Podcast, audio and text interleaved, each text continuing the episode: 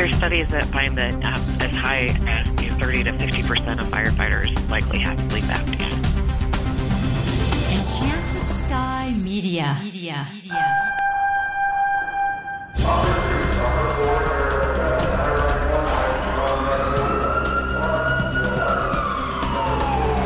This is Code 3, the podcast for firefighters. Now, here's your host, Scott Orr. That's right, and I will not let Parkinson stop me.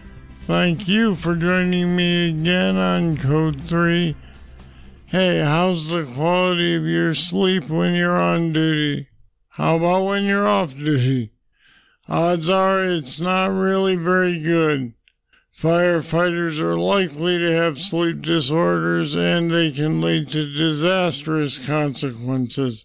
My guest today has some advice about getting better sleep.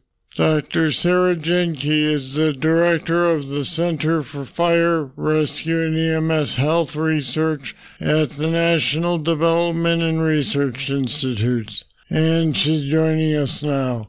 Dr. Jahnke, welcome to Code 3. Well, thanks for inviting me.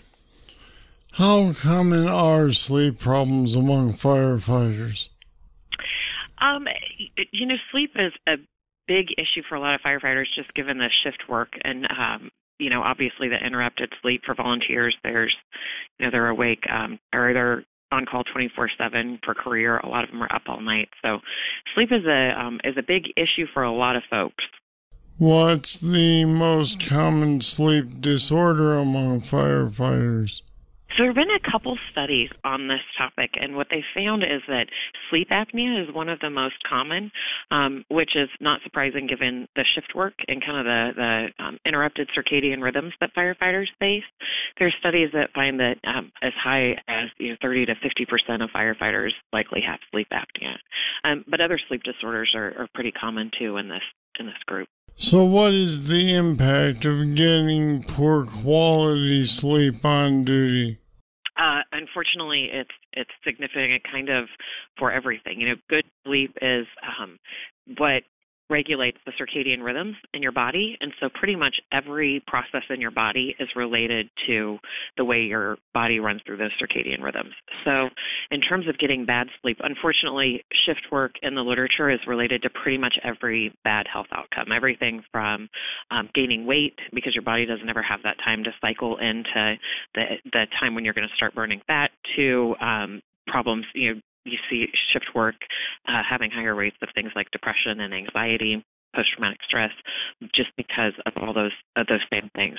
Uh, kind of one of the underrated issues i think in the fire service but the population in general too. Now you mentioned sleep apnea and i'm curious because i thought sleep apnea was not caused by a bad sleep pattern. I thought it was caused by physical problems it is, and you know, it's kind of one of those cycles where if you have sleep apnea, you get worse sleep, and if you get worse sleep, you're more likely to have sleep apnea. So it's kind of, it tends to be when your body can't breathe when, um, you know, for whatever reason when you're sleeping, and so it wakes you up. So it kind of, uh, it's it's a cycle where worse sleep apnea leads to worse sleep, and worse sleep can lead to worse sleep apnea. So yeah, it's it's kind of both. Um, it's it's bad in all directions.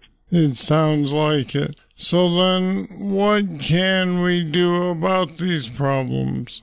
I, think one of the most important things is, especially with regards to sleep disorders, is to be aware of what the symptoms are and get tested um, if there is an issue. If you think that you might have sleep apnea or some other sleep disorder, to find a, a good sleep medicine doctor. There are some really easy um, at-home tests now that they that you can do that can diagnose you, and everything from CPAPs to different ways to depending on what co- is causing your um, your apnea. It can there are some like uh, ways that you can readjust your jaw at night with a dental um, with a dental device. There are CPAP machines, all sorts of different options for that now. They're even coming out with some that are just electrical stimulation for your body. Um, so I think making sure if you have any symptoms, being aware of what the symptoms of sleep disorders are. If you have any symptoms of a sleep disorder, check getting that checked out and kind of following it closely. And then I think, you know, for sleep quality overall, there are a lot of opportunities um, in the fire service. You know, the appropriate use of caffeine, so not drinking caffeine all day every day, but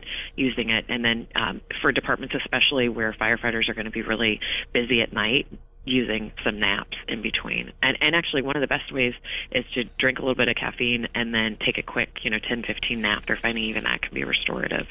And then um you know, being obviously getting as good a sleep as you can off duty, things like um, you know, sleep promoting environments, so dark environments um, that are cool and comfortable and having, you know, trying to limit you know get your body used to when you go to bed that being kind of where you sleep instead of where you go and watch TV or read or or things like that. Now you mentioned symptoms. What symptoms should we be looking out for? Um, well, one of them that that a lot of people see, which um, seems obvious is that you're just very sleepy all the time. But being aware of how, you know, um, typically if you're getting good sleep, you shouldn't be like falling asleep while um, doing other activities.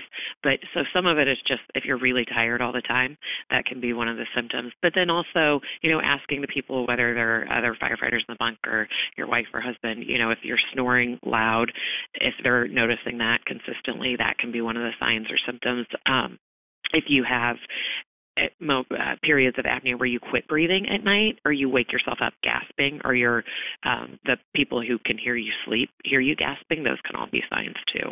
And so if people can hear that or if you know that you snore is it time to get a sleep test or what?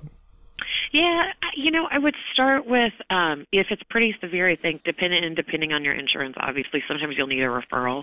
I would at least talk to a primary care physician. But um, yes, there are a lot of really great sleep medicine physicians out there who specialize in this, and it's really um, it's really a pretty easy process to go in and, and get tested. Um, there are some risk factors that they'll ask you about, you know, whether you have family members with sleep apnea. Um, you're at higher risk if you're overweight or obese. Um, the, you know, there, there are several risk factors they'll ask you about those. There are also some online kind of screening tests that you can just, and even just Google, there are several good ones out there that you can kind of click. And if you're at a high risk um, based on that, take that into your physician and, and get a referral for a sleep study.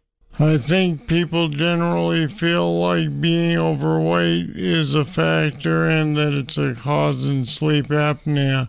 Does that mean that firefighters who are in good shape don't need to worry about sleep disorders? You know, it's a lower. You have a lower chance of a of a sleep disorder if you're lower weight, but it's really been underdiagnosed, and it's something that is really you're you're you know you're at higher risk if you're overweight or obese, but even if you're in pretty good shape, you can still have sleep apnea. So there are folks who who are just their body is built in a way that it um, you know that it obstructs obstructs their breathing when they sleep. So it's something that you're less likely to have if you're not overweight or obese, but it can you know can kind of happen to anyone. Okay, Dr. Sarah Jane Keith, thanks for being with us today on Code 3. Yeah, thank you. And of course, there are links to more information about sleep disorders on our website, code3podcast.com slash sleep. Check them out. Here's a trivia question for you.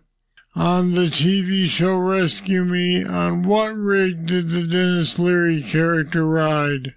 I'll have the answer right after we hear from Holly. We need your help, but it'll be easy. Just go to wherever you got this podcast and leave us a rating and review. It'll only take a minute, but it will help other listeners find us. Why do you care? Because the more people who listen, the bigger our community becomes. And the bigger our community, the better Code 3 becomes. It's kind of like the Brotherhood itself. So when you get a second, leave us a rating and quick review. And thanks. All right, on Rescue Me, Tommy Gavin, played by Denis Leary, was assigned to 62 truck at the FDNY.